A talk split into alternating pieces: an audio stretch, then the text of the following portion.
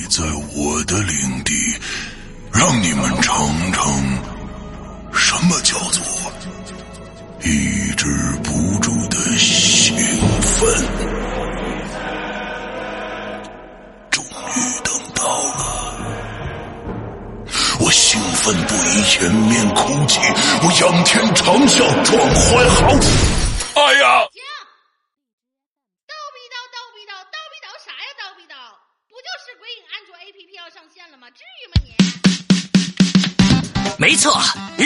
夜盼的鬼影安卓 APP 终于要上线啦！全新界面设计，全新会员分类管理模式，全新施阳曼尼购买系统，全新自定义清单功能，让你全情投入到鬼影人间为你营造的全新氛围中去。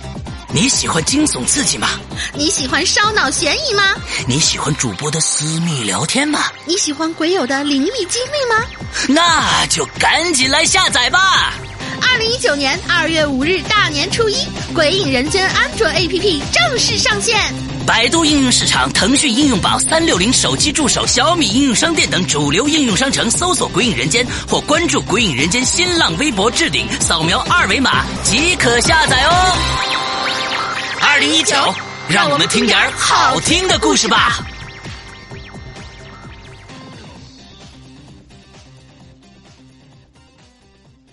说听完这个，他们会会买会员吗？会笑吧？啊，因为是小霸王其乐无穷吧，这个范儿是吧？那，好吧。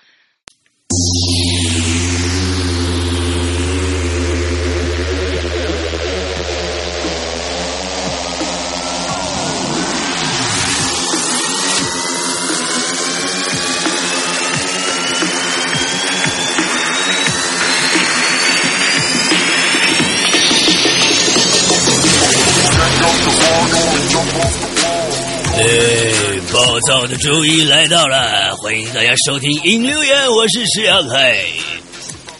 好暴躁啊！听起来，我是大玲玲。哎，呃，一波小清新啊！这这边是不是应该放一个什么什么柯基柯基柯基柯基柯基什么之之类的一个歌啊？啊，你真是养了柯基！我跟你们说，石阳哥现在养了一只柯基，我天哪！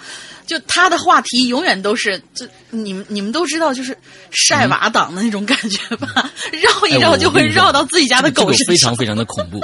以前呢，我是不理解晒娃党为什么要是有有有那样的一个一个冲动啊。然后现在我养了一只狗以后呢，忽然发现呢，哎，这个这个确实不一样。因为以前我也养过狗，养过猫，都养过。那小时候养过三只猫，之后养狗呢，上一只狗呢是其实是一个成犬，两岁的一个成犬，所以它没有从小呃就是呵护的那个过程啊，回来了已经已经欢蹦乱跳啊，这个已经可以怎么样了？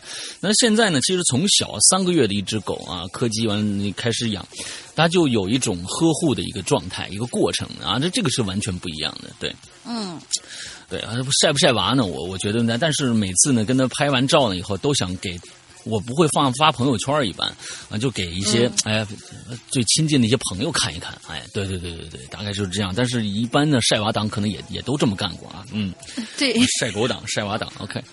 啊，那个，嗯，我们都来到了周一，周一，嗯，要今天要跟大家说一些什么事情呢？两件事情吧，呃，跟大家预告一下啊，两件事情。第一件事情，我们的这个。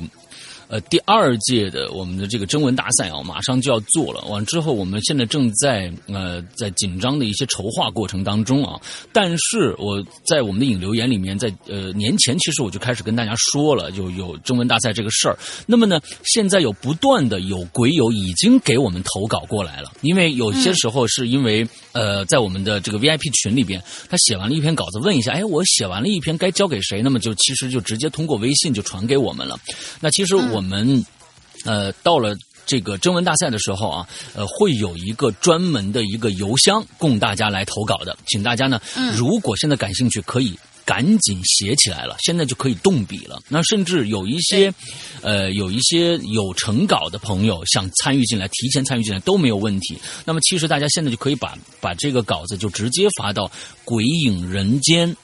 全拼“鬼影人间”全拼 at 新浪点 com 这样的一个邮箱里面去，可以全部发到这个邮箱里面。我再说一遍啊，“鬼影人间”全拼 at 新浪点 com 这样的一个邮箱里面，完了之后 Sina 啊 S I N A 啊点 com 完了之后这样的一个邮箱发过来以后。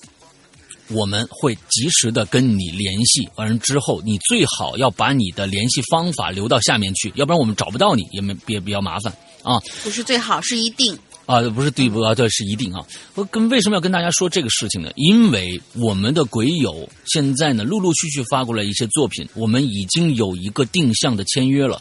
因为我们现在所有的参赛细节还没有出来，所以呢，我们还没办办法跟对方我们整理出来一个一个大的一个一个一个法律条文跟大家签约。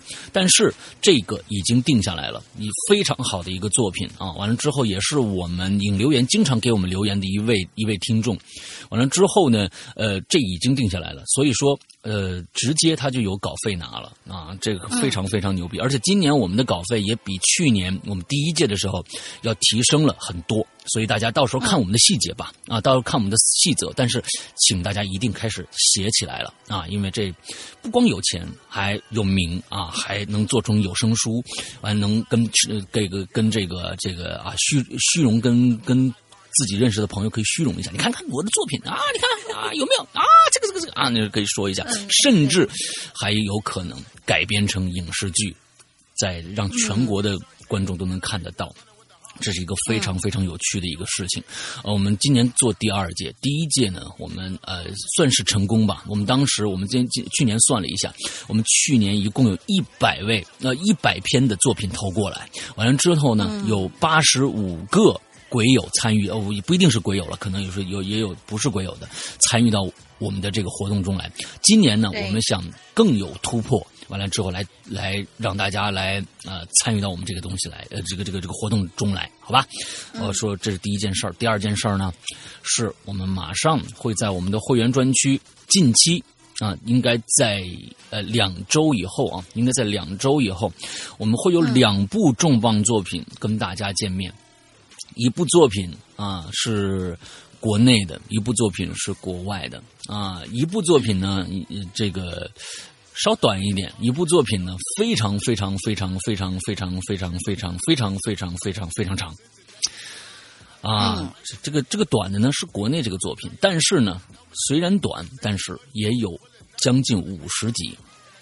啊，五十集，这个是谁的作品呢？啊，大家其实一直特别喜欢的一个作家啊，我们也是《鬼影人间》呢，大家也特别喜欢的一部作品啊，紫金陈的一部，他作者本人就特别喜欢的一部作品，什么呀？坏小孩坏小孩和。化工女王的逆袭，这应该是紫禁城最好的两部作品。那么第一部作品，呃，化工女王逆袭，我们已经做过了啊，已经做过了。那么第二部开始了，这部做这部这个主播是大玲玲，而且我跟跟大家说一下，为什么我其实我对这部作品非常非常的喜欢，一直想做，但是一直没做，就是因为我的声线的问题。坏小孩里面有三个人。都是小孩而我的这样的一个苍老的声音进去就孩孩子就变爷爷了，直接啊，所以就是啊，直接。但是我就是特别喜欢这部剧。那么大玲玲正好可以去诠释一三个两个小男孩和一个小女孩，还有一些成人这样之间的一些关系，她可以完成的很好。而且现在大玲玲也做了很多的小样，我们我们拿起来一起研究，我觉得非常非常的棒。所以大家可以期待一下国英版的这个坏小孩。啊，嗯，完了之后这是第一个，第二个呢，啊，其实我在以前好像跟大家说过，就是我要做一个系列，这个系列非常非常的长，作者呢一共要写十部这样的一个一个系列，但是一直他从八十年代开始写，一直到现在只写了九部，还有一部没有完成，这是什么作品呢？撑住啊，对，写完呀，他现在年纪已经挺大的了啊，我怕他第十部写不完啊，这是什么呢？日本的临时行人的馆系列。如果能大家能看过管系列的话，一定对这部作品这个系列非常非常的呃着迷，因为他是从八十年代零式情人扛起了新本格推理这样这个大旗以后，他出了管系列的第一部作品《十角馆》杀人事件。那么石角馆、望后水车馆、迷宫馆、人偶馆、呃，这个钟表馆、往后暗黑馆，什么各种，他一共写了九部，但是他说呢，我要写十部。那么第十部我不知道他在在不在创作当中啊，但是我特别希望他能够把这十部作品全部写完。那么大家看过以后就知道，这个馆系列一直保持着一个风格，就是日式的那种，呃，诡异悬疑风，就跟。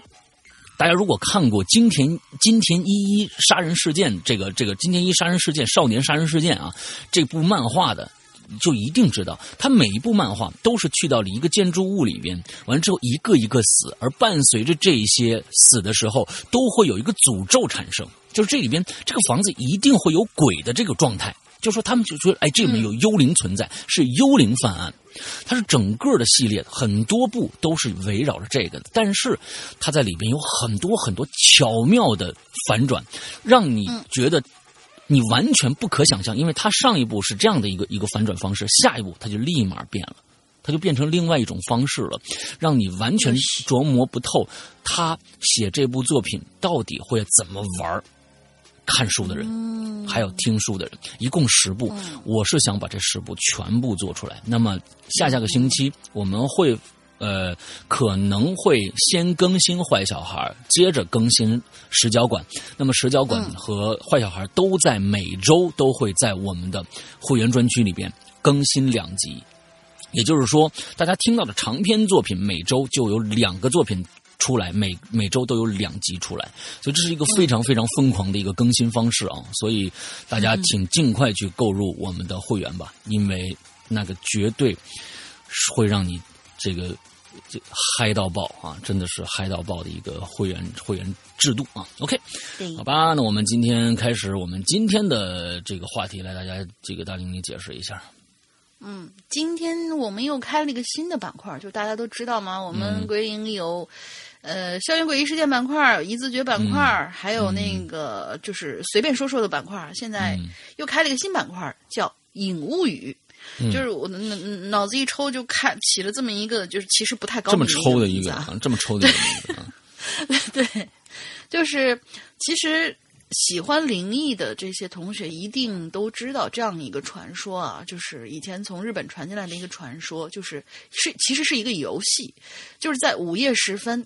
在一个房间里面点一百根蜡烛，然后有每一个人对应的一根蜡烛围成一个圈儿，然后每一个人开始一个一个的讲诡异的故事。嗯，这个人讲完以后就吹灭自己面前的蜡烛。当所有的蜡烛被吹灭的时候，啊，这个世界上有可能会发生什么奇怪的事情。所以我们也来做这样的一个游戏，大家一起来讲故事，题材不限，反正就是诡异的故事就可以了。一就吹蜡烛吹灭了以后会。就是，就蜡烛吹灭不是许愿吗？开始啊啊！许愿之前啊，许愿之前啊，吹完了以后就就开灯了。你是真的没有看过《地狱老师》是吗？吹完了就开灯了啊！开开灯了就生日宴会就结束了。你还有什么事儿啊？没什么事儿。这是你是真的没有看过《地狱老师》是吗？啊，地狱老师这是其中的一个，就是其实是校园不可思议事件。我知道啊，这不是开玩笑吗？你这个逆徒，你这师傅开个玩笑，你这个就这这这个。就你要知道，就是刚刚起床的这个人吧，脑子还没有进入那个可以随意开玩笑的一个状态，会觉得是啊，是什么就是什么。闭嘴！然后你下下面一个，就开始第一个。好的，第一个同学是羞涩君，他不知道为什么他是越来越羞涩，他给自己现在起了一个非常非常扭捏的名字，叫含羞草仙子。啊，同学们，他是男的哟。啊，对对对，我我脑子里就是脑补出一个什么修行千年的板蓝根。对对对对对，而而且而且，羞涩君其实现在也在创作一个一个非常非常庞大的一个世界，这个这种这种世界观的这种一个作品啊。完了之后，我也非常非常期待能有一个特别好的一个开始。完了之后开端，呃，因为整个世界观我都看过了啊，我大林都看过了，非常牛逼啊，创造了一个跟我们上古时期相关的一个世界观，非常牛逼啊，嗯。在这儿，这个这个这个夸奖一下啊，嗯嗯，不要骄傲哦啊，好好写啊，嗯。嗯，那下次骄傲的话就把你屏蔽了，对，你就扪心创作就行了。他说：“含羞草仙子来留言啦，沈阳哥大玲玲提到祝你们五一过个好假期。啊，嗯啊，这么快吗？哦哦，对对对，快了，嗯，对，我是修策君，这次我打算留一个我的好朋友小 L 的经历。这个经历纠缠他女他已经有五年了，到现在都还没有解决。这小 L 有点绕口，我们就说他小刘吧。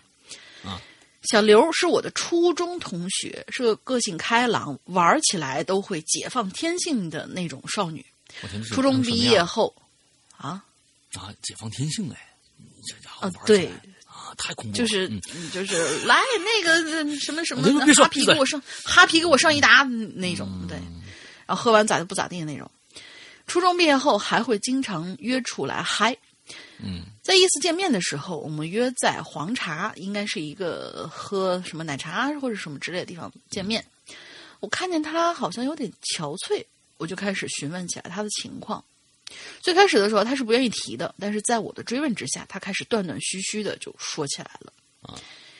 这是第一次见他，之后在大一的时候也找过他一次。下面我用他的口吻开始说，我把呃我把两次他说的事情整理的，就是整理如下。第一次见面的时候呢，是在二零一三年的时候，他说，在我高二的时候啊，因为高中距离家非常远，实在不太方便，所以为了离学校更近，我一家人呢就在学校附近的小区里租了一个房子，三室一厅的那种。事情开始在搬过去的第三个晚上，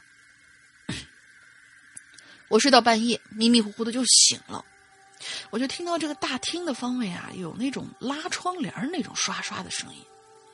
因为一开始呢，只听到一下儿，就那一下儿唰拉开了，于是我就没管，我就继续睡了。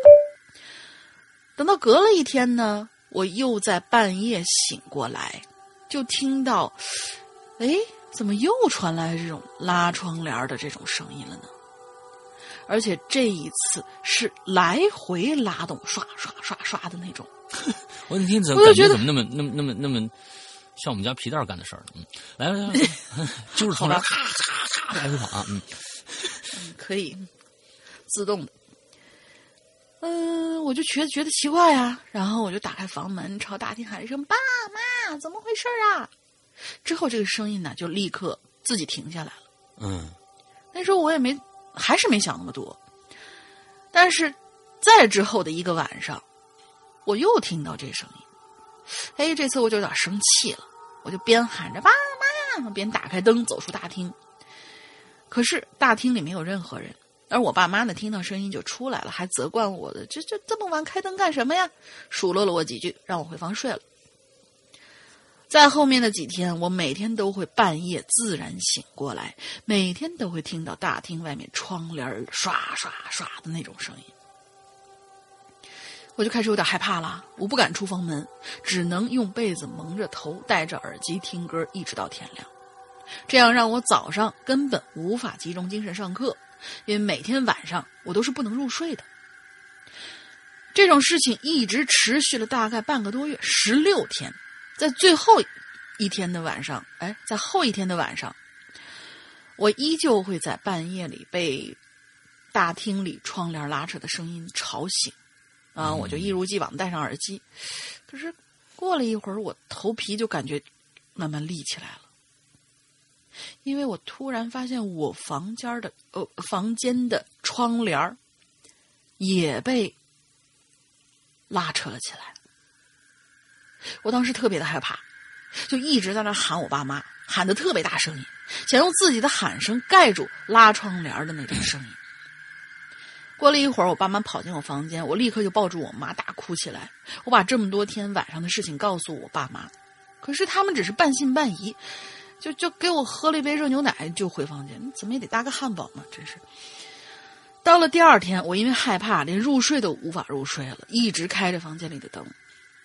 不知道什么时候，我就醒了过来，估计是太紧张了吧。我估我估计啊是太紧张了，睡过去了。房间里的灯已经关了，而我房间里的窗帘又开始被拉扯起来。我立刻就盖上被子，又开始大声喊我爸妈。喊的过程当中，我从被窝的缝隙当中偷看窗户的方向，我能看到窗帘在被左右拉动。而在窗帘的后面，还有一双涂着指甲油的光脚丫子。咦，挺爱挺爱美的，嗯嗯，我看到这双脚之后，就喊得更大声音了。爸妈听到声音冲进来，我哭闹着说：“我们不要住这儿了。”我我就哭个不停，然后就失去意识了。我妈后来跟我说，是我哭着哭着就就撅过去了，就晕过去了。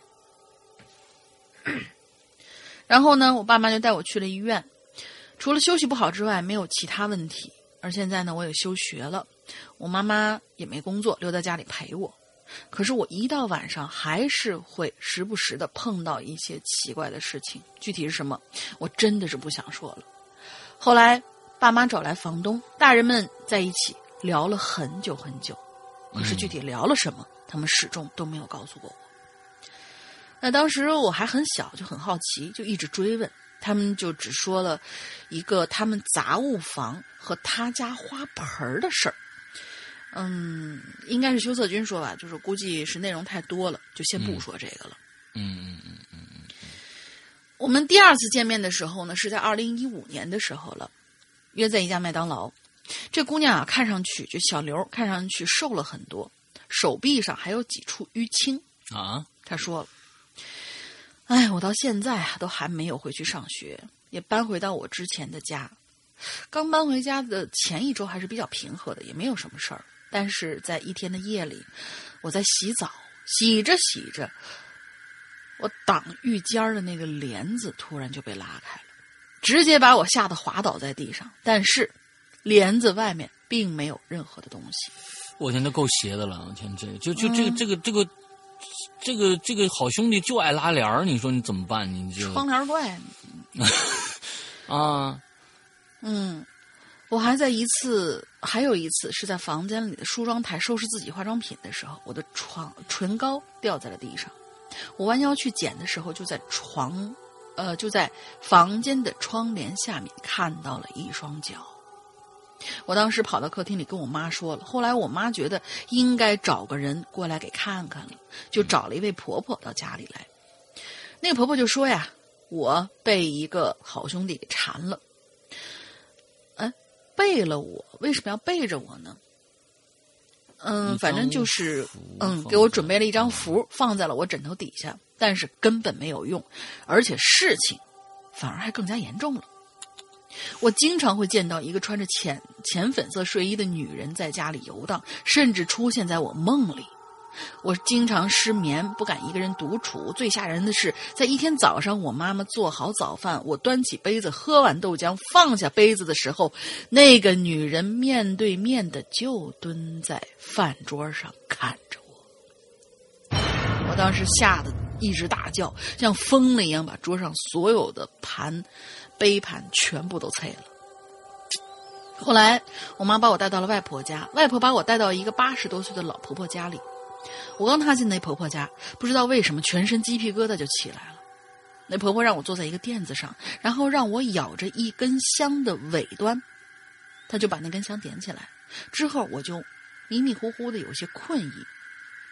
再后来我醒过来，问妈妈发生什么事儿，我妈都我妈都没有说。但是那次之后，虽然遇到的奇怪的事没那么多了，但是那个女人还会时不时的冒出来。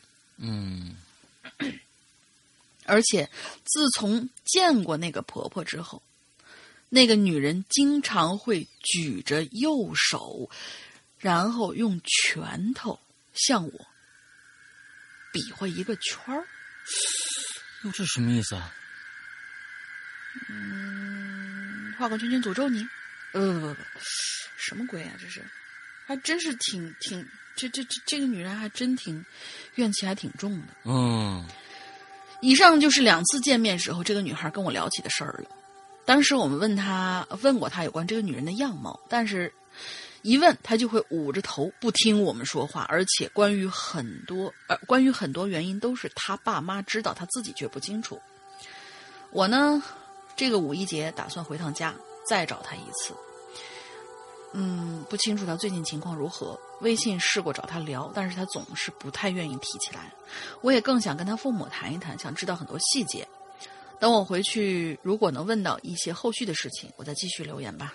要控制字数。他的其他经历，我就在其他留言里写吧。OK 啊，这个确实挺瘆人的一个故事啊。那我跟你们说，关于这个啊呃，对，就是呃呃，老大先说，说完以后我再说一说关于要求的事情。爱拉窗帘的这事儿啊，真的是这东西，嗯，而且还一直跟着他，而且符咒什么对他好像还还没有什么太大的用处，这这个怨气实在太大了，太恐怖了。这每天要是能看着这个人，还拿能画个圈圈诅咒你，这这这个这个太恐怖了。我就想着这样子生活在这样的一个生活当中，那有多痛苦啊！我、真的是太太太可怕了。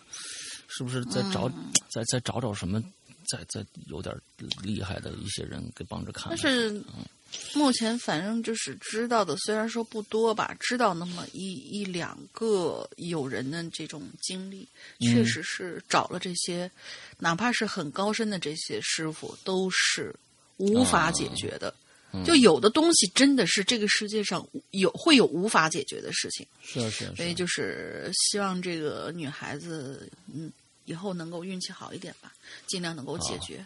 OK，好，下面然后我还要说一下嗯字数的这个问题，你们你你们就就。虽然说三群的同学们都很热情，但是也太嚣张了。嗯我严格的跟大家说，就说你们只要超过两千字，就已经很危险了。然后就是过了两千五，是绝对不会再念了。嗯真的是，真的是这个样子。但是还是有人给我在这儿啊打擦边球什么之类的，所以这次我千四百九十九是吧？不是 我要好好的强调一下这个字数的问题，就是不是说我们念不来这么多东西，像我们平常我跟老大这一篇讲稿就得大概小四千多字，嗯，这不是说我们一口气念不下来这么一个东西，而是时间有限。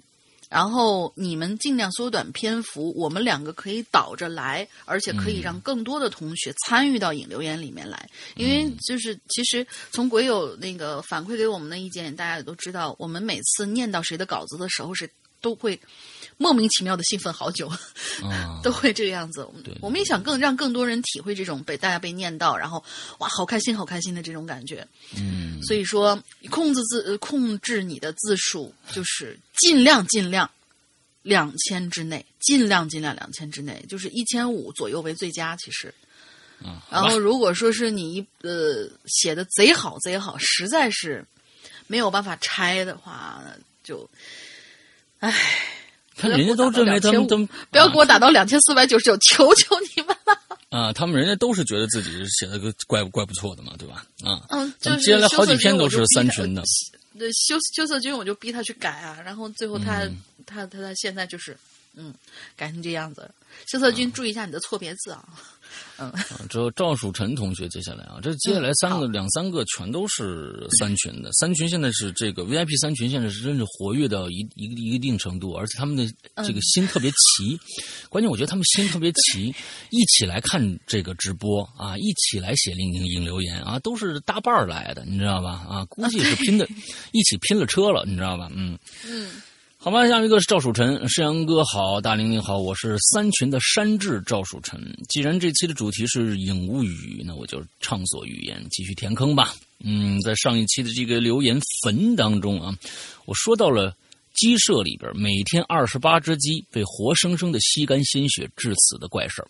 之后呢，嗯，领导请来了一个看事儿的先生，他让我呀去厂区东面的山背子，呃，山背面找这个黄皮子的洞，结果却是找到了那个洞的同时，我的一条腿阴阳呃阴差阳错的踩进了洞里。而这件离奇的事，也因为我们按照先生的吩咐，在厂区附近盖了一座小庙，从而告一段落。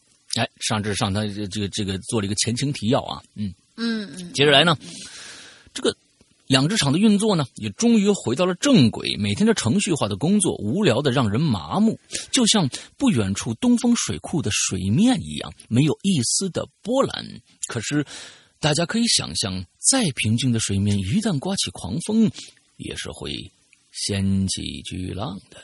哎，哎，做一个铺垫啊，开始看看它发生什么事儿啊。这个事儿不。这个事儿，那个要是不怪的话，嗯，不好玩的话，你就不要混了啊。嗯，不久之后，嗯，一个怪的事件就发生了，也让我明白了那个小庙的事只是只能算是乐章里的一个小小的休止符，而这首令人站立的曲目还远远没有结束。过完年的时候，来了几个实习生，都是从我们省的几个知名农业学校招聘来的。其中呢，有两个小伙子跟我是老乡，而我呢，又比他们先毕，呃，而我呢，又是比他们先毕业的学长，于是就显得格外的亲近。嗯，他俩一个姓张，一个姓何。我没事呢，就拿他俩开玩笑说：“你们这姓儿啊，啊，还真不错，一个合不上，一个张不开啊，还行。你们这这怎么凑的这俩人？互补的，互补。啊，和他们相处的日子里呢，我也毫无保留的把自己的掌握的知识和经验耐心的交给他们两个。久而久之，他们竟然改口叫我师傅了。啊，那这俩人是不是大玲玲？啊，合在一起就是大玲玲。嗯，起初呢，我是有点别扭啊，不过时间久了就习惯了。有一天晚上，我房间的门呢被人咚咚咚拍了几下，我开开门就看着小张白惨惨的脸了。看着他失魂落魄的样子，还发着抖，我便让他进屋来坐下来，冷静冷静，然后问他怎么了。小张的嘴呀、支支吾吾的咂巴了半天，也没说出一句完整的话来，这倒让我起急了，我就啪啪扇他两巴掌，哎，太过瘾了，我就没扇过大玲玲，啪啪扇他两个大巴掌，我厉厉声的问他，怎么了？快说呀！人家那儿写的是就差扇他俩嘴巴了，啊，没啊，没没没扇，啊，没扇没是吧扇？哎呀，你是多想扇我？啊，对对对对对，我这这个这个实在是太想删了啊！好，小张呢还是说不出什么，只是把他的手机呀、递给我了。我接过来，点开屏幕看了一眼，是他本人的自拍。哎，小张本人的自拍，侧着脸一副臭美的样子，一只手呢还抬在了下颚的位置。啊，就抬在下颚的位置，像像是在摆一个非主流的 pose。不过整张照片啊，拍的有点模糊。那我当时真的是有点哭笑不得，我就骂了：“你他妈你小子这长这德行，没事玩自拍，怎么了？你这拍张自拍怎么把把自己吓成这样啊？”可是这句调侃并没有让凝重的气氛缓和过来。小张的表情依然那么的恐怖莫名，这也提醒了我，他这可不是在跟我开玩笑啊！我立刻变得严肃起来了。与此同时，小张颤巍巍的抬起手，指了指手机上的照片。我随着他的手又盯着照片看了一会儿。虽然这张照片照的不太清晰，但是里边举着手摆 pose 的人的确是小张。我也仔细的把照片的角落。阴暗处，还有他身后看了个遍，并没有看出什么不对的地方。就在这个时候，小张说了一句话。进屋以后，唯一完整的一句话，他说：“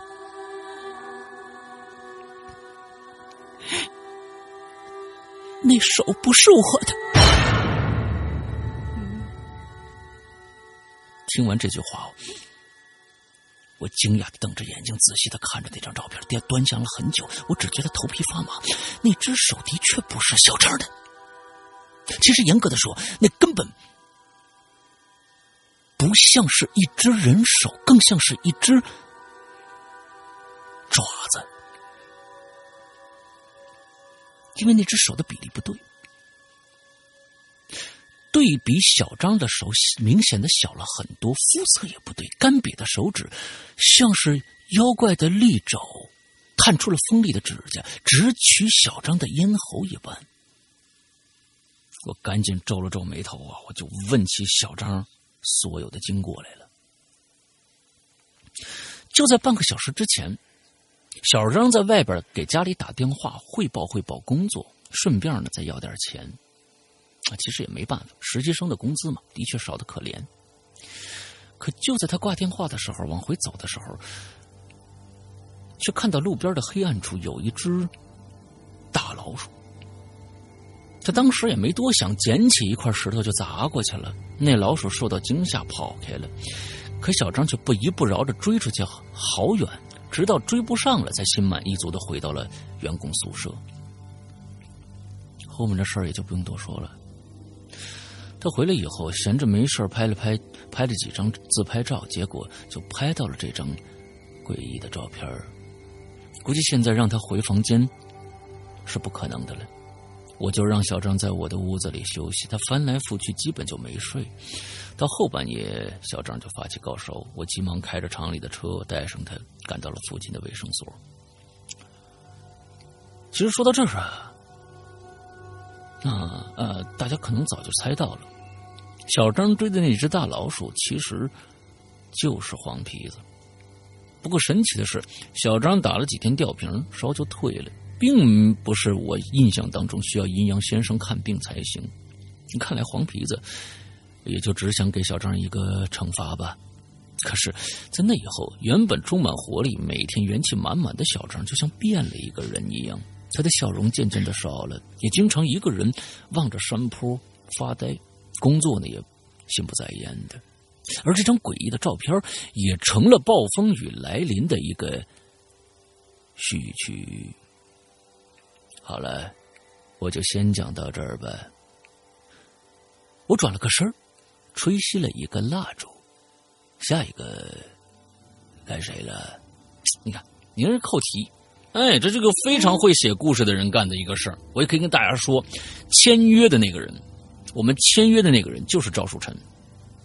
嗯啊，提前供稿给我们，我们在第一时间定下来，一定要签的就是赵守臣。你大家从从刚才写的这个故事来看，大家知道，不管真假啊，不管真假，整个故事写的非常非常的有张力啊。最后呢，祝石阳哥啊，他是，而且他是真的真的遵守了我们这个游戏的规则，哎最后还写了一句：“我吹熄了一根蜡烛。”哎下一个，你看，你看。最后祝石阳哥越来越美，大玲玲越来越嗯，也祝 也预祝大 就那样吧，就那样吧。祝山哥越来越美，祝大玲玲越来越嗯，也预祝大家 四月份瘦成一道闪电。不用说，四月不减肥，五月徒伤悲啊，哈哈！而且石阳也在这个直播里说了，自己已经坚持一年跑步锻炼了。鬼友们也要跟上石阳哥的步伐呀，加油加油！嗯，马上这个四月二十二号还是二十三号就正正好三百六十五天了。嗯，好，嗯，好，下一个来，开个 party 纪纪念一下吧。嗯，来下一个，下一个楼小楼同学，楼小楼同学呢，就是嗯，对吧？大家都知道的，每一次都要写一个黑段子。他这个呢，都是基本上都是属于比较怪谈类的这个东西，嗯也算是符合我们的主题。对，楼小楼是呃我们第一届征文大赛里边选中的一位作者啊。完了之后，大家在第十九季的时候也听到了他的一个作者叫呃一个作品叫《网友》啊，这么一个作品。嗯所以呢，呃，这个已经我们现在啊，这个已经有人已经入选到我们第九季了。虽然大家现在还没有听免免费节目的还没听到啊，那可能还得过再过一段很长的时间才能听到这个。但是，哎，确实我们这个已经上线了啊，就这个我们这个作者已经上线了。嗯，来吧，下一个。嗯不是，就这这接着他。对，这个故事呢是就是陪他们玩的时候，他说就是在三群陪大家玩的时候，有群友出了一个题目，呃，题目就是大玲玲胖了，于是大家就照着故事呢开就开始了接龙，嗯然后就开始讲这个故事。众所周知啊，如今的女孩都有这么一个执念，那就是减肥。不论本身是胖是瘦，女孩们都在自己的身材啊、身材这件事情上过于苛刻。嗯在众多的女孩当中，其实也有个例外，她呢、叫大玲玲。她从来都不控制自己的饮食，但是她的身材却出奇 的 好。谁说的？我是对谁说的？嗯 她甚至想过去做一个类似像是大胃王那样的直播。嗯这爱吃的女孩嘛，往往都是心地善良的。大玲玲嗯养了很多宠物，宠物之中她最爱的就是她的猫了。嗯她的猫名字叫企鹅，这个名字非常的，然后三群又开始弄弄企鹅。嗯，对，群宠，这个名字很形象，因为这只猫的颜色是黑白色的，四肢短短的，走起路来摇摇晃晃，就像一只胖墩墩的小企鹅。嗯跟大多数猫一样，这只企鹅从来都不抓老鼠，或许它根本就不认识什么是老鼠。嗯每当夜深人静的时候，大玲玲总能听到房间的某个角落里传来悉悉嗦嗦、嗦嗦兮兮的声音。她知道，哦，一定是老鼠。她的脑海里马上就浮现出那种尖嘴细耳、肮脏不堪的动物。谁说的？我们家耗子可干净了。它的尾巴又细又长，它的胡须三长两短。嗯当老鼠发出动静的时候，那只猫却异常的安静，甚至听不到呼噜声。咯吱咯吱，老鼠的声音变了，像是在吃东西，小心翼翼的吃着东西。嗯而吃几口，马上会警惕的停下来，看看周围，之后又快速的继续吃几口。每当这个时候，大玲玲就在想：这些老鼠它们在吃什么呢？嗯桌上剩下的饼干渣，垃圾桶里的鸡骨头，冰箱里自己吃剩下的那半盒草莓吗？于是想着想着，大玲玲的肚子就突然有反应，嗯，她觉得饿了。那种饥饿的感觉开始像蚂蚁一样，慢慢的爬到她心上，痒痒的传遍全身，不是一只，而是一群，成千上万只蚂蚁。大玲玲终于忍不住了，她坐起身，打开灯，冲到客厅，打开冰箱，狼吞虎咽了起来。啊，你吃上了是吧？啊 什么鬼？啊啊，还好。但是还是很饿呀。房间里没有任何吃的，厨房里只有一瓶子醋。嗯这瓶醋是上个礼拜自己吃饺子的时候买。你怎么知道？我真的刚买了一瓶醋。想到饺子，大玲玲都快要疯了。她疯狂的在房间里搜寻各种各样可以吃的东西，哪怕是一片掉在地上风干了的薯片。其实薯片本身就是，对啊薯片本来就是风干的你。看风干哪个薯片不是风干的？罗小楼啊，好家伙啊！你这是吃麻辣烫的时候掉出来一个薯片，然后风干了是吗？我天哪，时间也太久了。那只叫企鹅的猫跟着他在房间里转来转去，企鹅跳到了花架上。这个时候，他看到了它的主人蹲在地上，大口的咀嚼着食物。企鹅定定的看着，一下子喵叫了一声。原来，大玲玲正在吃猫粮呢！企鹅瞪大了眼睛，想上去争抢，可是主人的举动让它觉得非常的恐惧。这个时候，大玲玲往嘴里倒了最后一口猫粮，猫粮袋子被捏得皱皱巴巴的。大玲玲突然转过头，盯向了企鹅，企鹅的毛一下子就竖起来了。喵的一声惨叫划破了夜空，嗯从此，企鹅不见了，带着恐惧离开了主人。而这天的时候，这天以后，大玲玲的胃口也变得异常的夸张。嗯他们家的楼下是一家日式的餐馆，装修有点像电影《深夜食堂》的格局。这天晚上，这家餐馆快要打烊的时候，迎来了一个客人。客人是个女孩子，她进门坐下之后，看见看着店里水牌上的餐名，嗯一共十块牌子，嗯每个牌子上各有一种食物的名称。嗯女孩指着第一块对服务员说：“这个。”不大一会儿，食物端上来，女孩二话没说，大口吃了起来。很快，东西被吃完了。她又指着第二块水牌上的食物，服务员很快也端来了。女孩又二话没说吃了起来。之后，她又指向了第三块水牌。嗯服务员惊讶的看着眼前这个女孩的胃口，她犹豫了一下，但是还还是进到里面端来了食物。嗯。要是当女我的话我就先让她结一部分账再说。嗯 看你像是饱餐的。嗯 嗯，就不是，但是这这个也不像是日式料理的那个，是吧？因为对日式料理都是当你面做嘛，而且份数都很小，所以严格意义上讲，只到第六块牌子的话，也许只吃了第六口，当然会很饿。对，当女孩吃到第六块水牌上的食物的时候，她身边渐渐聚集了很多人。这些人有的是好奇的客人，有些是店里的服务员，都被这个女孩的食量惊到了。就连厨师也撸起了袖子，结账。不是，站在厨房的窗口朝这个女孩看过来。嗯所有人的情绪都像被某种情绪感染了，他们仿佛看到了一场精彩的表演。厨师的情绪也被点燃了，他有一种遇到知音的感觉。他心想，总算遇到一个识货的了，对自己做的饭菜这么感兴趣。你就像是川菜厨子。厨师接到服务员递来的第八次点餐要求的时候，手舞足蹈的操作起来。终于，女孩吃完了第九块牌子上的食物，周围人都屏气凝神。不用女孩提醒，有人就高喊着最后一块水牌上的餐餐品。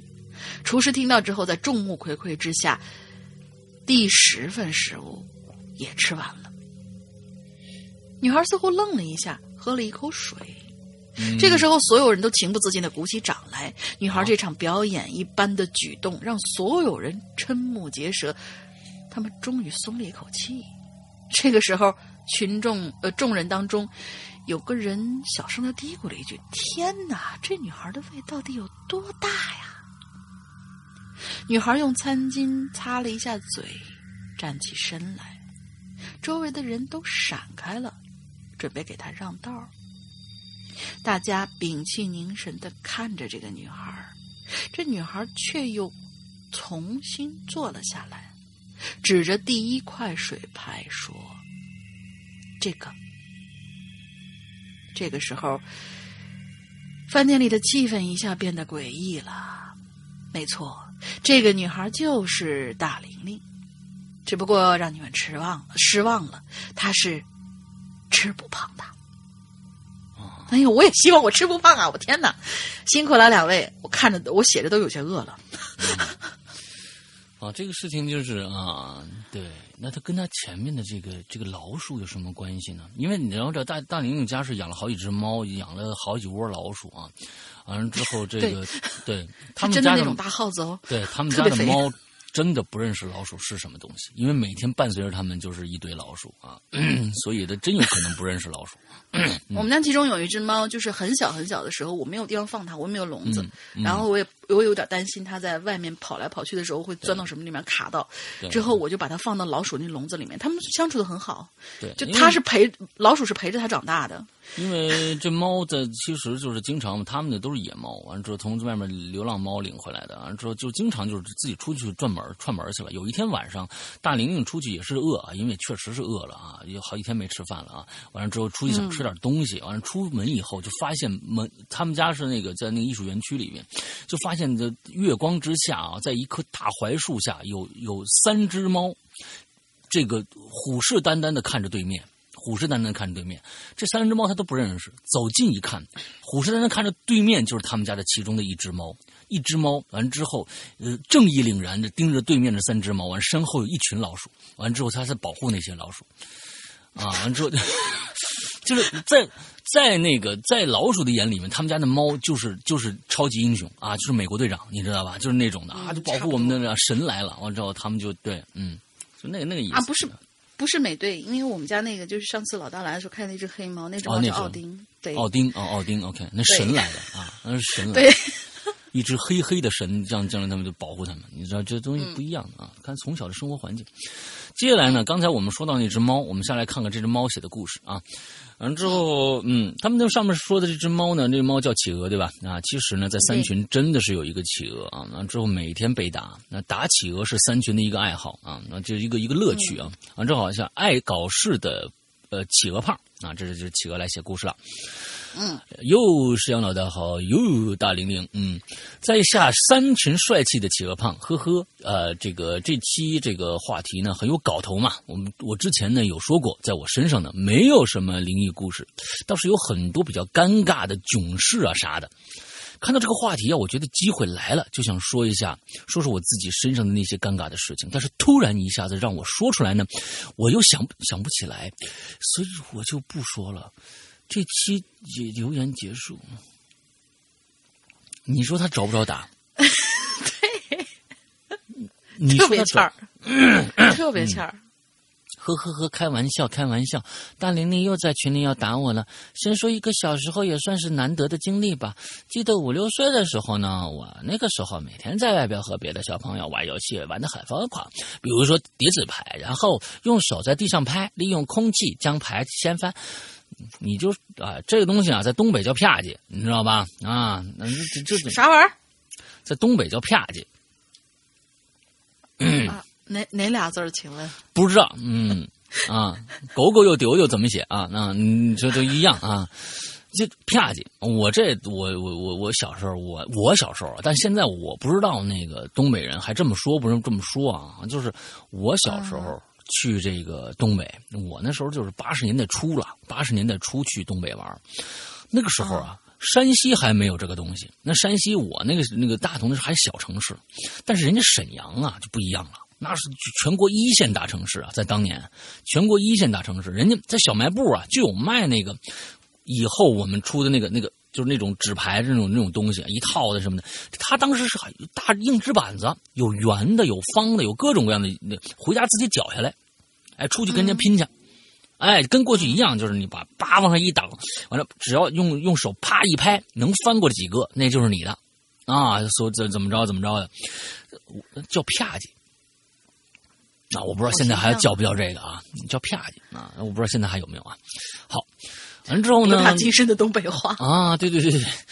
啊，五六岁啊，那时候在外面玩不不叠纸牌啊，就他他叫叠纸牌，然后在地上利用空气把它掀翻啊，把两个大小不一的瓶盖呢合在一起弹来弹去，拿着玻璃球炫耀我的比你的好好看啊，又或者呢是组团去游戏厅玩拳皇二零零二，你看他们都小时候组皇组组团去玩二零零二了，二零零二他们还小着呢，你看我这个我八十年代小着呢，嗯，这个事情呢就发生在某一天的半夜。哎，我还记得那天，我必须把这个这个碰企鹅那个欠欠儿的那个劲儿要说出来，特别欠的，特别欠。哎哎，我还记得那天晚上啊，我睡着睡着，我噔一声突然就醒了，嗯，好好好神奇。然后呢，我麻利的我就穿上衣服鞋子，啊，蹑手蹑脚往门口走去。嗯，为什么要大半夜走出去呢？因为我欠儿啊啊，家里的门呢。那个时候有两道，一道是外面的铁门，一道呢是里面的防盗门，啊，啊，我呢就拿了一个电焊，啊，把那个焊那个门就卸下来了，嗯，那这个不是啊，嗯，完了我就轻轻的把防盗链条慢慢往上提，再慢慢晃下来，然后大拇指在防盗门开关处轻轻一拉，哦，好神奇，门开了。哈哈哈！防盗门打开的时候会有“咦”的是一声，是不是啊？因为那个防盗门那个那个那个那个那个栓啊有点老化了，一拉“咦”啊一拉，哎，所以呢，我聪明的慢慢拉开，那个“咦”的声音就变成了。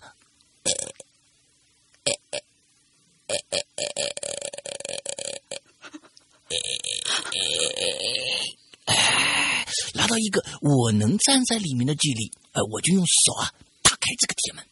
铁门一般都是上锁的呀，啊，而且呢，打开的时候如果速度快的话，那个声音比防盗门还要大，所以我也没有急，慢慢的把钥匙插进去，哈 哈，转动了一下，再转动一下，然后再。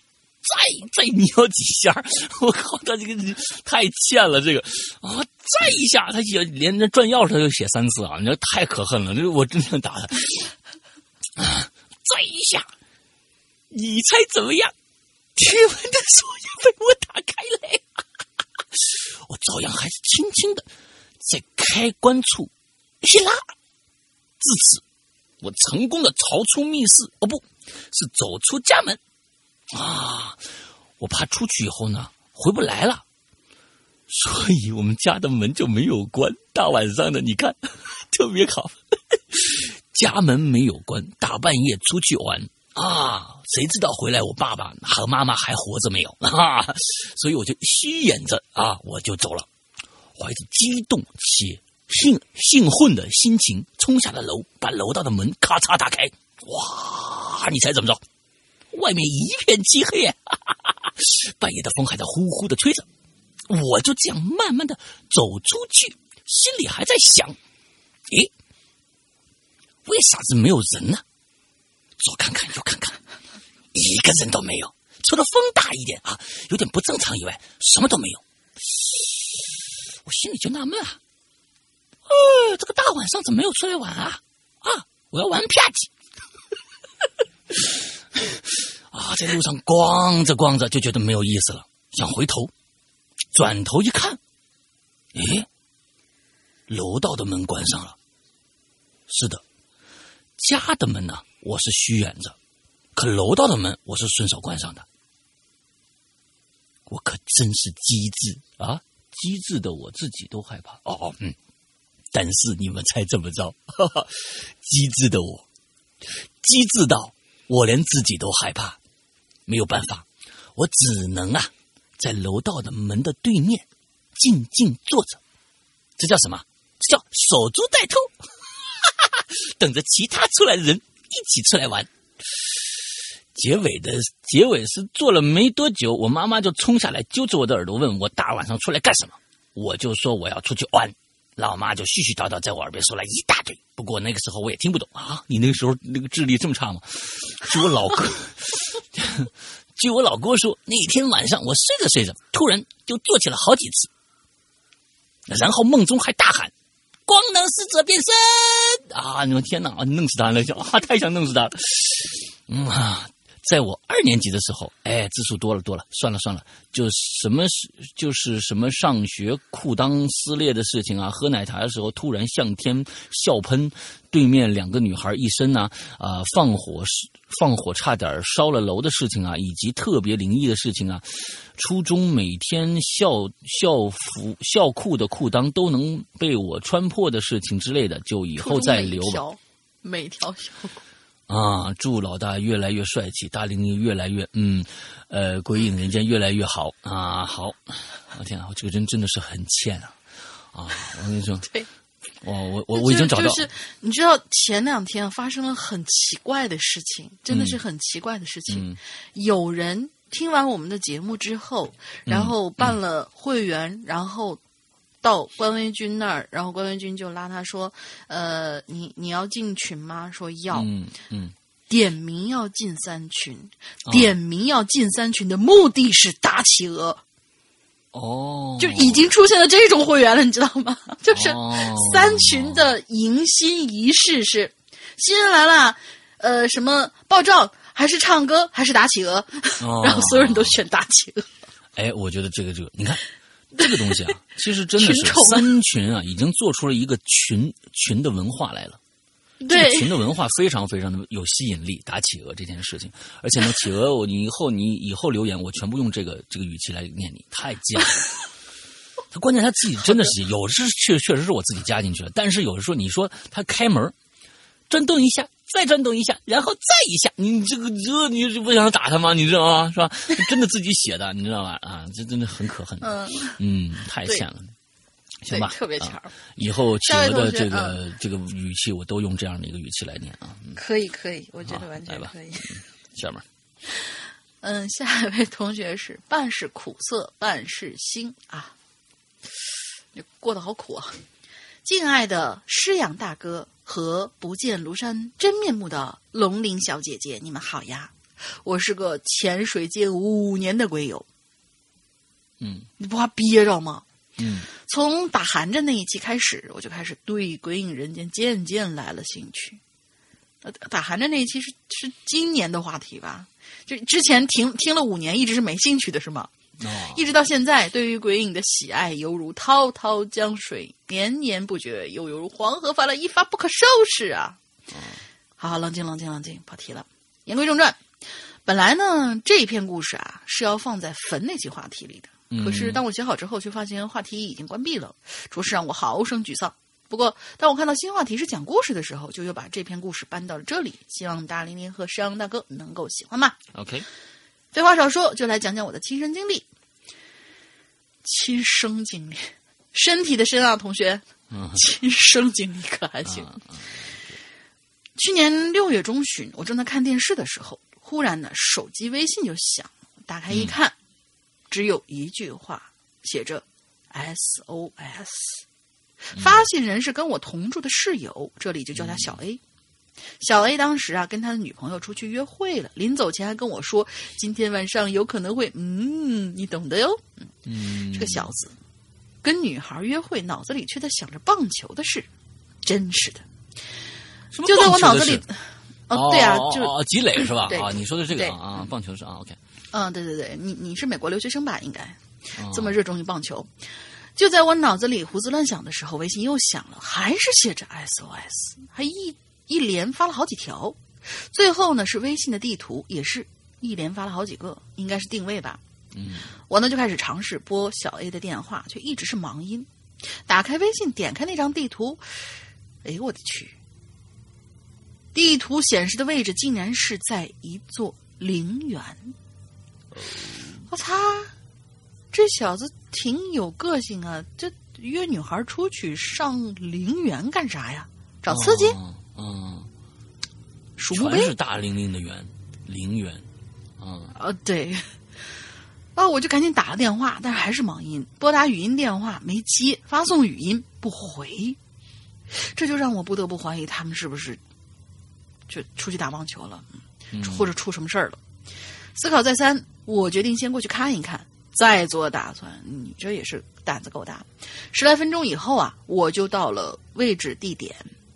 平常啊，这座陵园这里是关闭的，可这平常个夜晚里头，啊，平常夜晚里面这座陵园啊是关闭的，可是这个时候我却发现这陵园的大铁门却是大开着的。一定是被企鹅打开的，一啊，对。一啊，打开了，嗯，啊，对，就是那种噔噔噔噔噔噔噔噔把门打开。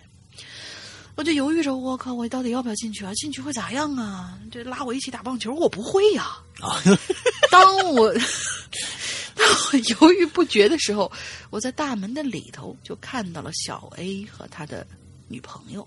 嗯，他的女朋友正双手搭在小 A 的肩膀上，而小 A 则是双手向前摸索，一步一步小心的往前走。哦，我看见这种情况，连忙喊他们名字，可是他们一点儿反应都没有。眼看他们要走出我的视线的时候，我也顾不上有什么危险了，快步走到陵园的大门里头。但是，刚一进去，我眼前的景色就变了。我的眼前不知怎么回事，冒出了一大片白色的浓雾。嗯，即使现在是夜晚，我也能清楚的看到那团白雾正在慢慢的朝我聚过来。哦，我心说不妙，赶紧后退着跑出了陵园。你你后退是可以跑的呀，嗯，这这个是挺挺厉害的。一跑出大门，嘿，那团白雾就不见了，取而代之的就还是原来的景象。也就是说他，他是站在外面能看到，呃，就是一览无余陵园里是什么样子，但只要一进去，陵园里面就全都是雾，嗯，这还是挺诡异的。我心说这下可怎么办呢？思考再三，我打开手机，点开手机里的备忘录，在一大堆的文字里寻找着解决办法。我天哪，你还有这，这这就存这种货呀？我这你不是应该打开百度吗，亲？哦，对，嗯可能他自己嗯存的比百度准点儿。啊、有可能。最后我还是关掉了备忘录，我心说，嗯，只有这个办法了。过了好一会儿，我重新来到了大门跟前，手里拿着一把玩具滋水枪，带着一种壮士一去兮不复返的心情，走进了陵园大门。还是像刚才一样，刚一进去，我就看见了那一团白白的浓雾。于是我对着那团白雾就是一顿狂滋，啊，很快，白雾逐渐散开了，我也看到了小 A 和他的女朋友，他们正在走着圈儿。哦，然后我又举起水枪，对准他们的脸滋了一下。突如其来的液体滋在他们脸上，把他们吓了一跳，不停擦着脸上的液体。很快，他们看见了我谁家的狗？谁家的狗？一脸的惊喜。我跟他们说：“你赶紧离开这儿。”因为这个时候周围的白雾又开始聚集了。离开陵园大门的时候，我厌恶的看了手里的水枪，狠狠的把水枪扔到了附近垃圾桶里。回到家以后，我洗了一下手，然后给他们两个倒了杯热茶。等他们喝下之后，脸色有所好转。我就问你们两个好端端的跑到陵园里干嘛去啊？女朋友很不高兴，瞧脸小 A，哼，还不想打棒球？嗯，好吧，就转身跑去洗手间洗脸了。嗯小 A 无奈的看了一眼女朋友，然后就告诉了我事情经过。事情其实结个样子的，就如同正常的男女朋友一样，吃饭、逛街、看电影。当他们走在街上的时候啊，经过一个拐角，突然就有一个小孩儿戴着恶鬼的面具出现在他们面前。那两个人自然吓一跳了，但是小 A 反应比较大，是直接跳起来那种。嗯虽然跳的不是很高吧，女朋友看了就是哈哈大笑。恼羞成怒的小 A 为了证实自己胆子大，决定你有本事你跟我上陵园打棒球去。然后女朋友说：“哎，算了吧，在那打不一样呢。就 ”哎，就是，嗯、证明的办法呢，呃，虽然是女朋友啊不太愿意去，证明的办法是这样。什么叫证明的办法是这样？呃，证明的办法是这样，就是女朋友会用手机拍下陵园某某一位的照片。哦之所以是用女朋友的手机，是为了防止小 A 作弊。然后小 A 拿着手机胆战心惊的走进陵园，开始找这个人。我估计是应该是这样的，虽然他没写。就是拍随便拍一张之后，你去你去找这个人。小 A 呢就拿着手机胆战心惊走进陵园里，开始后悔自己做了冲动的选择。这干嘛为了自己所谓的面子来这种地方？这地方又没有球场，真是的。但是现在来都来了，要临阵脱逃的话，指不定会被女朋友笑一辈子呢。小 A 咬咬牙，就跑到了最近的一处陵园，匆匆的拍下照片儿哦，哦，是让他拍照片，不是去找那个人。然后呢，他拍了这张照片以后，就逃命似的往大门方向跑。可谁知道，没跑了多久，这眼前就突然出现了浓浓的白雾，而且在那浓雾之中，似乎有东西在里头鼓球鼓球的动。嗯，怎么突然跑出“鼓球鼓球”这个词儿了？这一情况把小 A 吓得真是一佛出天，二佛出世啊！所幸从浓雾里头走出来的不是下面东西，而是女朋友。原来女朋友一个人在外面，其实也挺害怕的。在小 A 进去之后呢，也跟着走了进来。小 A 知道以后，挺了挺胸，豪情万丈的说：“别怕，跟在我后面，我会安全的带你在这儿打棒球啊，不是，呃，带你离开这儿的。”之后就在女朋友的带着怀疑的目光之下，他们两个一同走进了白雾里，直到我救了他们。嗯听完我听完之后，我摇了摇头，我说真是虚荣心害死人的。我就跟小 A 说，把陵园拍那照片啊，你赶紧删了吧，你这对死者不敬，免得以后会有什么事儿。嗯小 A 一听有道理，打开女朋友的照，呃的相机相册，呃手机相册，可是无论怎么找都没有找到那张照片。啊小 A 看看我，我也看看他，我们两个沉默不语。女朋友洗完脸回来，见我们俩默不作声，于是就问我说：“你是怎么救我们的呀？嗯我看到你的时候，你水里拿着一把呲水枪，你是用那呲水枪救我们的吗？嗯，还有我这脸上怎么闻着怪怪的？啊什么玩意儿？你童子尿啊，没打过棒球啊。走开，也可能是狗尿。对，嗯女朋友一连串，呃，小 A 女友一连串的发问，让我心头顿时一颤。要让他们知道我水箱里装的什么，估计我很快就会被打到医院去见白衣天使姐姐了。于是我清了清嗓子，一脸神秘的对他们说：“嗯，家传绝学，不可外传。阿弥陀佛。”结果，呃，结果就是得到了小 A 女友的白眼攻击。嗯女孩走了，小 A 看着女朋友的背影越走越远，一脸的懊悔。我拍拍他的肩，轻轻的说了一句：“看来真是界外求啊。”于是我就得到了第二个白眼攻击。好了，故事到这里结束了。以上大部分内容啊，其实纯属改编。不过给我发微信和地图，以及在陵园门口看到了小 A 和他女朋友的事儿，还真是真的。故事的原型是这样的：在看电视的时候，我收到小 A 的微信，要我帮他个忙。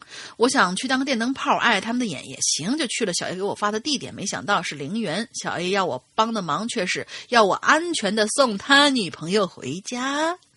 虽然不明所以，但是愿意能送美女回家也算是个美差吧。至于两个人约会为什么会在陵园的门口，小 A 其实始终闪烁其词，所以我只好发挥我的想象力，写出了这篇故事。希望山羊大哥和龙鳞小姐姐不要嫌弃，嗯，我会多抽出时间来留言的。愿鬼影人间永远收听长虹，一路逆风。啊，哎，你一路逆风啊！不不不，我们是飞机，呃呃，我我们是船，对我们是船，哦，因为船一定得逆风，它才走得快嘛，对吧？不顺风也能走得快啊。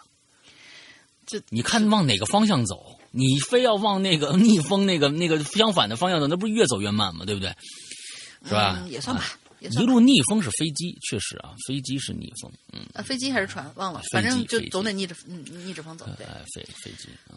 好，下面是曲子二，嗯，曲子矮矮啊，呃，曲子好久没有来了，嗯，嗯，山哥龙玲姐好啊！先祝鬼影七周年快乐，虽然有点晚，不好意思，因为我本身呢是没什么灵异经历的人，所以一直是在询问身边的人有没有什么有趣的或者灵异的经历。经过千辛万苦，我终于收集到了一个。于是呢，这一期影言影留言呢来留言啊！你想想，大家这有就是你想在身边，你想问大家一个什么灵异经历，真是实在太难了，大家一般都不想告诉你啊，嗯。嗯，所以呢，我们这个在人间啊，就已经非常非常的啊，就是不容易了啊啊！大家不要挑三拣四了。嗯，这里是我同学小 A 告诉我的故事，他就是大家所熟悉的笔仙啊，就是小 A 玩笔仙的事儿啊。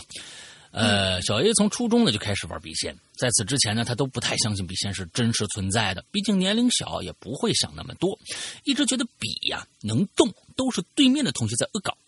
嗯，直到高一的某一次，发生了一件毛骨悚然的事情，才让他意识到笔仙真的是存在的哦。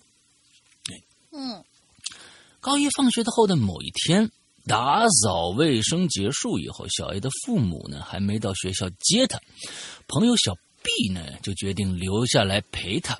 期间两个人感到无聊啊，就说：“哎，咱们玩个笔仙打发时间吧。”好家伙，嗯。那个时间段呢是刚放学不久，外面呢还有些许晚霞。虽然呢教室里空无一人，只剩下他们两个，但楼道外和操场上都还有同学们嬉戏打闹的声音。随着他们招来笔仙啊，这真招来了啊！小 A 却突然感觉周围本来还舒适的温度突然就降了。他从来没遇到过这种情况，那种背后一寒的感觉。嗯，让他着实有点恐怖啊，就是非常的不适应啊。这个这这叫什么呀？啊，让让他经经经常玩笔仙啊，呃，那种背后一寒的感觉，让他这种经常玩笔仙的人内心到了底。这这个这个话呀，真的是我就是有点不明白啊。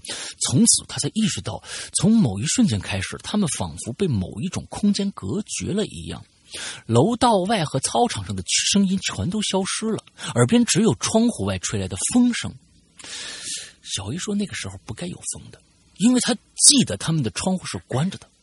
此刻，外面本该有有的晚霞也变成了黑夜。小 A 非常害怕的和小 B 对视了一眼。那小 B 呢，是个非常外向、经常负责学校活动并且胆子很大的女孩，但此时。”小 A 也从小 B 的眼中看到了一丝的不安，在两个人都在胆怯的时候，只听到“啪”的一声，教室的灯灭了。黑暗中，两个人不顾一切的叫出了声音：“哎呀，什么之类的！”他们的手可，他们的手呢抓着笔不敢松开，这还行。哇，这有时候这叫一声，是笔就可能是松开了啊。接着，他们听到了一个男生的嘲笑声。原来是之前打扫卫生的男生折回教室，看他们在玩笔仙，就想吓唬他们一下。天哪！小 A 和小 B 被吓得不轻，狠狠的骂了那男生几句，他们也不敢再继续玩游戏了，赶紧把笔仙请走。但笔并不像以前，那支笔一直在纸上绕圈不肯走。白纸上涂满了圈笔仙都没有要都没有笔要走的这个迹象。之后，小黑说：“笔画圈画出了纸是什么意思呢？”就一直在那画圈画圈画圈画圈，就把纸画烂了，是不是？嗯嗯，那就是画出哦去了。哦哦哦哦，画出去了，就纸印不够画的了。小小 A 说他也不确定这算不算请走。总之，俩人呢就立刻收拾东西回家了当。然不算了。对呀、写这个帖子的时候，小 A 就在我旁边。刚刚又问了小 A，他有没有把请完笔仙的纸烧了？他居然和我说，他们是隔了好久之后才烧的，因为在那之前，从初中玩笔仙开始，他都不知道请完笔仙要烧纸。我怎么觉得有点细思极恐呢？如果小 A 以前就从来没把纸烧掉过，那还真不敢想象啊！还好她现在没事，是个可爱的女孩子。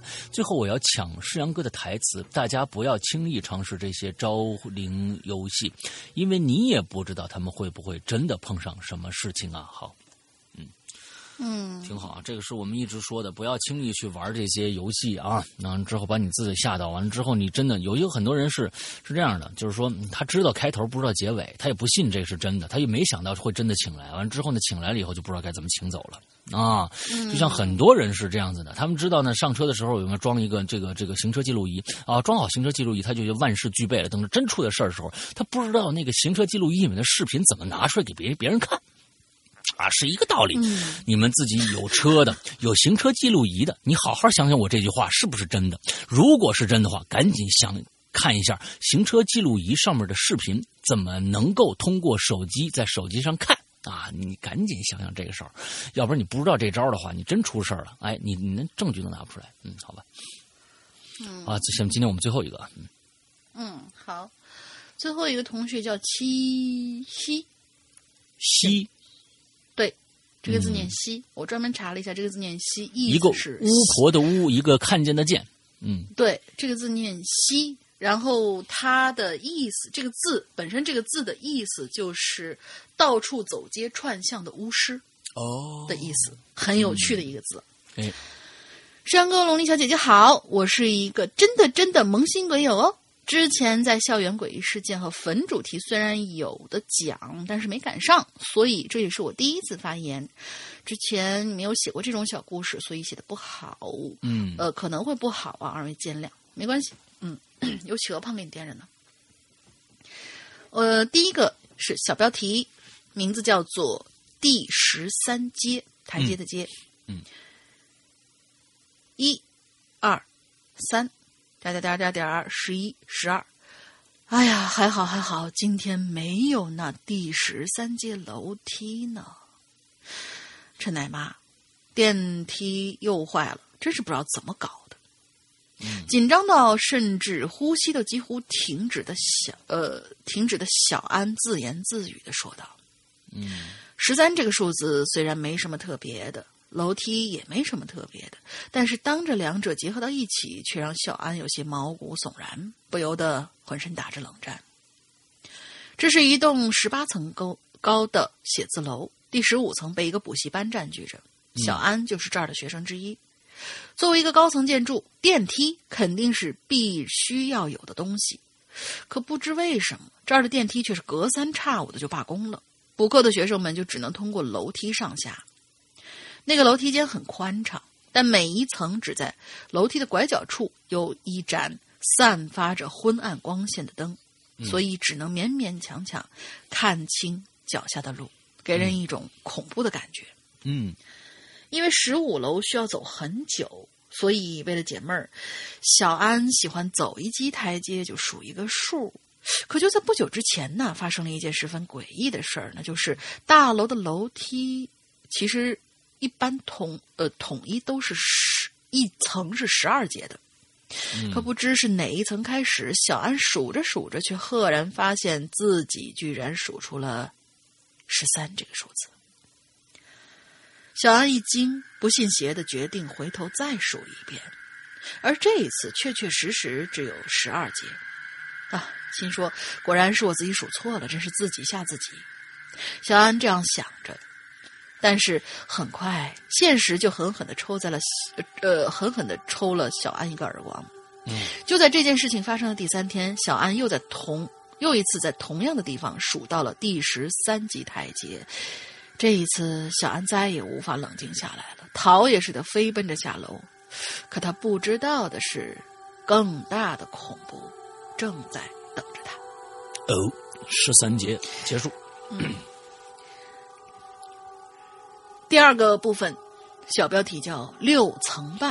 哎，自从上一次的事件之后，小安便抗拒这个处处散发着诡异气息的楼梯间。每次上课，总是盼望着电梯千万不要坏呀。可是事与愿违，不知是电梯确实是年久失修，还是命运偏要捉弄他，小安最不希望发生的事情还是发生了。而更令小安绝望的是，今天老师恰巧把他留下来打扫卫生。站在黑洞洞的楼梯口，小安踌躇着，不知道该不该走下去。可待得越久，小安就越觉得后背发凉。俗话说，当恐惧到达极点的时候，就会转为愤怒。此时，小安再也管不了那么多了，抬腿就迈上了第一级的楼梯。嗯，之前处于惊慌的小安，只是隐隐的感觉到第十三阶台阶都出现于同样一个楼层。这一次，便抱着“我倒要看看你在哪儿”的想法啊，走这些台阶。眼前十五 F、八 F、七 F，哦，终于出现了。那如同梦魇一般的第十三级台阶，小安抬头一看，一面光滑的找不出任何瑕疵的墙出现在他面前，却好像并没有应存在的楼层标志。嗯，小安慌神儿了，急忙就往下跑。几秒钟之后，绿油油的六 F 映入了眼帘。嗯，可是小安彻底乱了方寸。这里如果是六楼，那么刚才那到底是几楼呢？嗯，不知为何，明明正常人的反应都是应该赶紧离开这个是非之地。小安虽然害怕到了极点，却有一种想要一探究竟的冲动。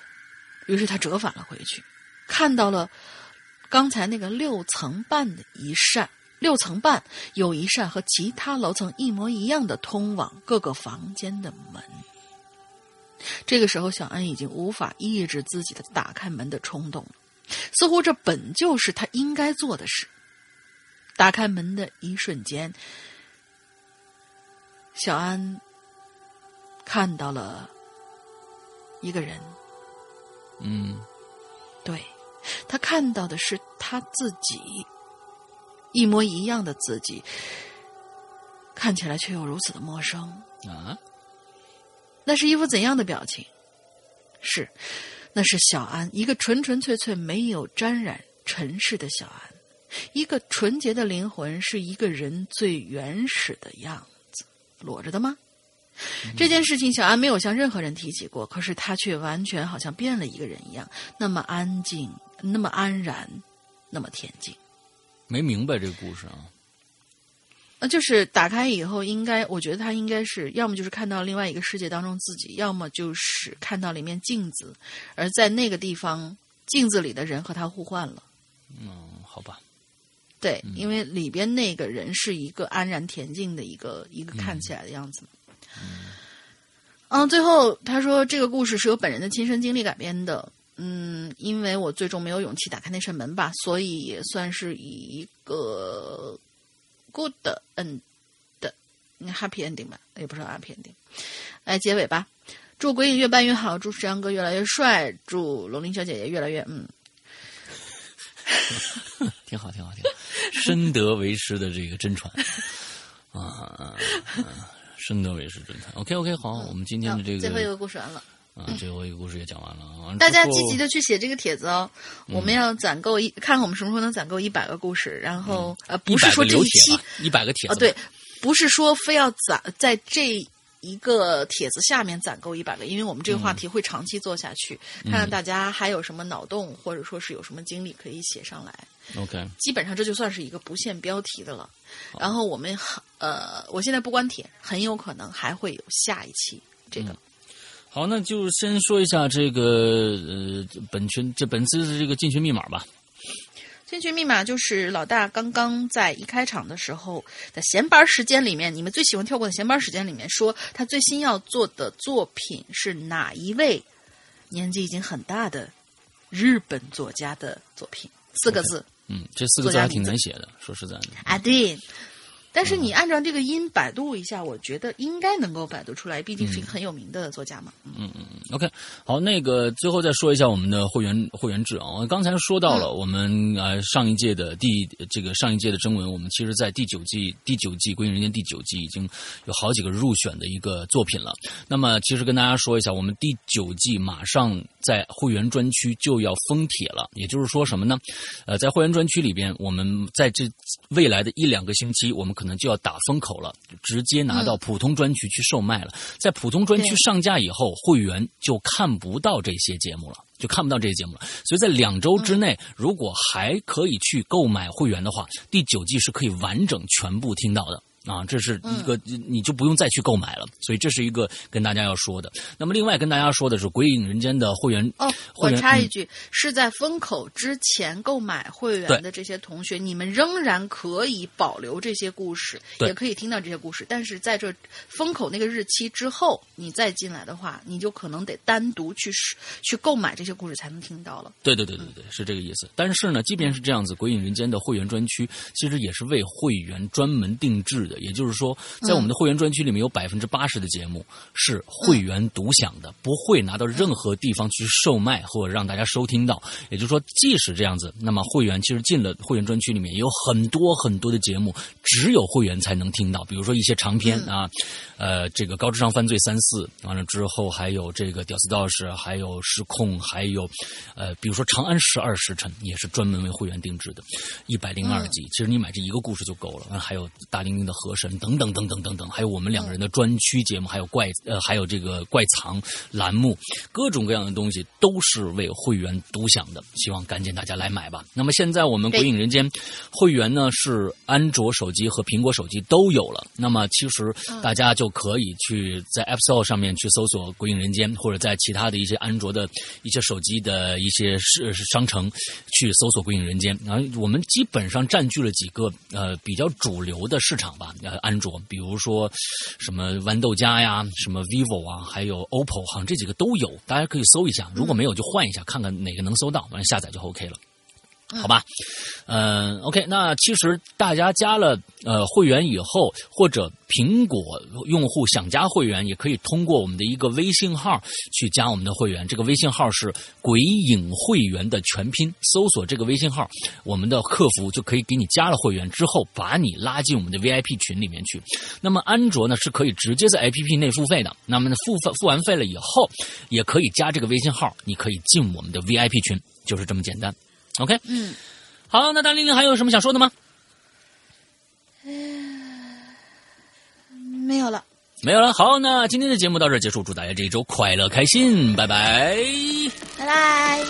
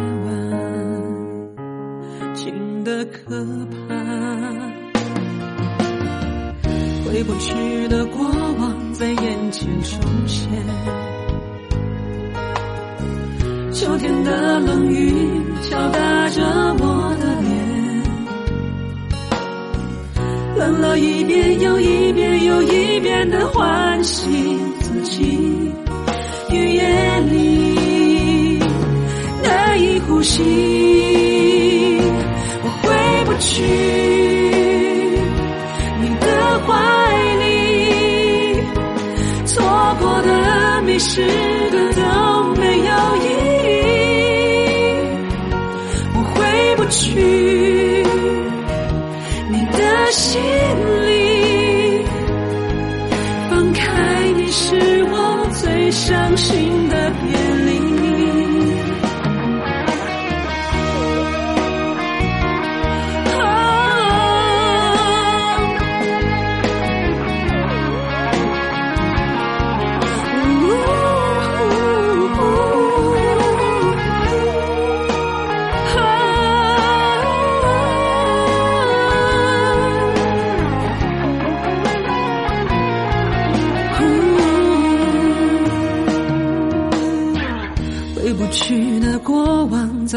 前重现，秋天的冷雨敲打着我的脸，冷了一遍又一遍又一遍的唤醒自己，语言里难以呼吸，我回不去。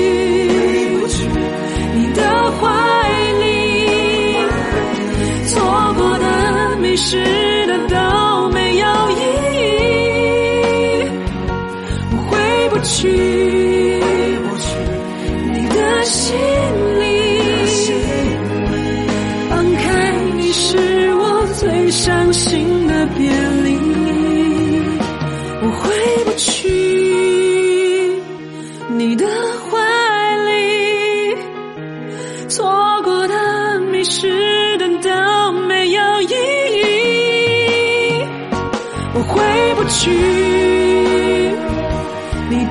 心里，放开你是我最伤心